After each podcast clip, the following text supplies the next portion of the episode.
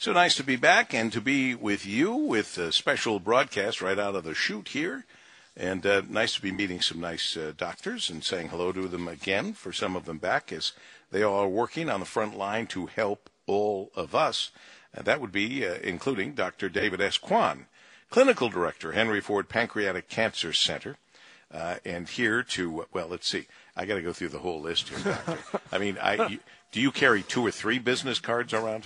We got Clinical Director, Henry Ford Pancreatic Cancer Center. We've got Division Head, Surgical Oncology, Henry Ford Health. Physician in Charge, Brigitte Harris Cancer Pavilion, Interim Deputy Director, Surgical Oncology Specialties, Henry Ford Cancer, Medical Director, Cancer Care Pathways, Co-Chair, Game on Cancer. I'm sorry, Doctor, that's all the time we have. Okay. What a wonderful day. what do you do? I mean, I just gave everything you do, but what if you were to sum it up? You're kind of the you're kind of the guy running the show here. I, is I guess the best way to put it. Thank you uh, for those kinds of words, but at the heart of it, I'm a physician first. I am a patient-centric physician. I'm a pancreas cancer surgeon by trade, and everything I do and every day I wake up is to take care of our patients in their darkest hour, and their deepest need, and to see how we as a healthcare system and as a cancer service line can provide the best cancer care for our patients. God bless you for that. And and you're still in one of those areas where that we unfortunately when we hear someone has pancreatic cancer because of some very well-known cases of pancreatic cancer in the not too distant past, we think, "Oh boy, that's tough." Yeah. That's a tough situation. It's still tough. It is still tough. Uh, the reality is, is when diagnosed with pancreatic cancer, about 80% of the time is the cancer is found actually too late for definitive treatment, and as a result, it's really palliative or just how can we uh, give them time. And unfortunately, it's because we, despite all the advances in medicine, still don't have enough technology to really be able to diagnose it early enough for us to uh, treat with curative intent. That's got to be massively frustrating. It is. It's humbling, and that's why I think all of us in the cancer service line, not just myself, is cancer doesn't seem to be going away, and our patients really need people, professionals, passionate people to really try to do a better job of detecting it early, finding better treatments, and ultimately changing the overall survivals for all of our patients afflicted with cancer, not just pancreas cancer. But it's got to be tough to do what you do facing a battle that some would say is unwinnable, at least right now. It is, but what gets me going every day is that there's hope. And in the cancer service line and in this building itself, we often say this phrase, hope starts here.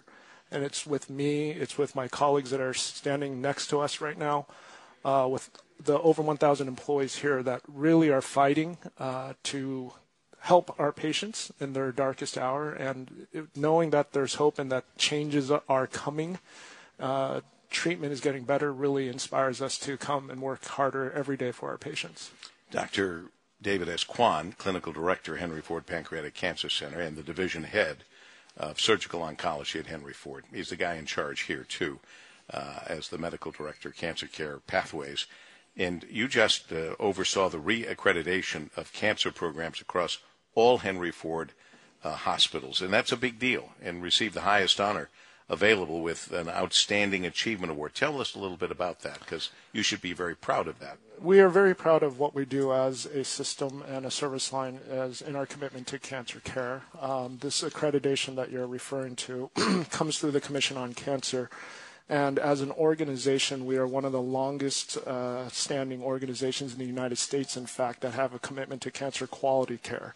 And by going through these accreditations, it is verification that what we are doing falls within the standards of care, but more importantly, ensures quality that our patients receive the appropriate level of cancer care uh, across all disease sites. Is there anything out there that you're looking forward to, them getting to the end of a study or any kind of research that has tremendous hope, that has you kind of excited, keeps you going? Yeah, I think in the next decade we are going to come across more technology that is a lot, that are going to allow us to detect cancers earlier. So Henry Ford is involved with various clinical trials about the early detection of cancers.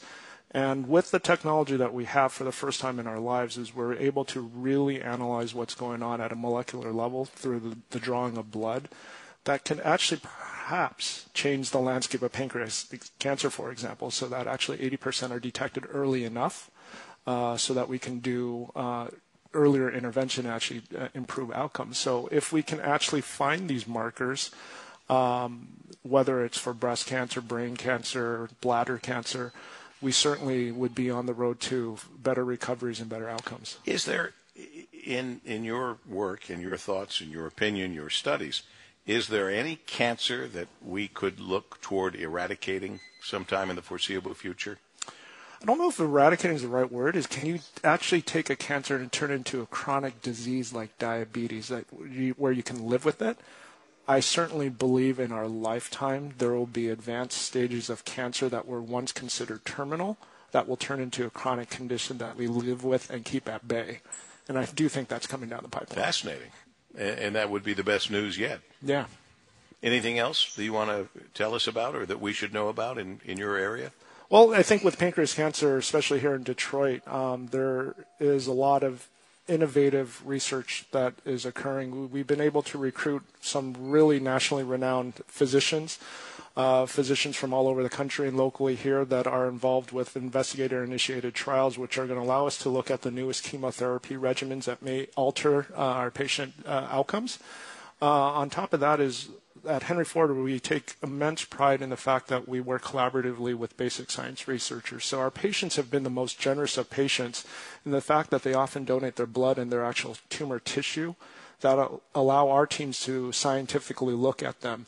And so what we're able to do now is we're able to actually use what are called organoid models is to actually take bits and pieces of tumor and grow them in a three-dimensional matrix uh, in terms of research so that we can in the future in collaboration with our MSU partners begin looking at better drug regimens that can treat specific cancers. You know, the, the premise behind systemic therapy or chemotherapy traditionally has been really just try to eradicate tumors, but now we are going to be able to create patient-directed therapies. Um, a quick question: Is Detroit a hotbed of pancreatic cancer? Are we on the high end, the low end, in the middle?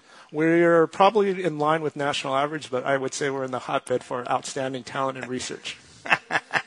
of course you would, and you should, and I should have said that. So now I will. We're right in the heart of the of all the good things that are happening that are going to eradicate or control uh, as many cancers as we possibly can with the help of Dr. David S. Kwon and his team as Clinical Director, Henry Ford Pancreatic Cancer Center, Division Head, Surgical Oncology, Henry Ford Health, physician in charge right here at this pavilion where we are today doing our broadcast. Thank you, Doctor. It's been a pleasure. Thank you. It's been our pleasure as we continue. Paul W. in focus at 128.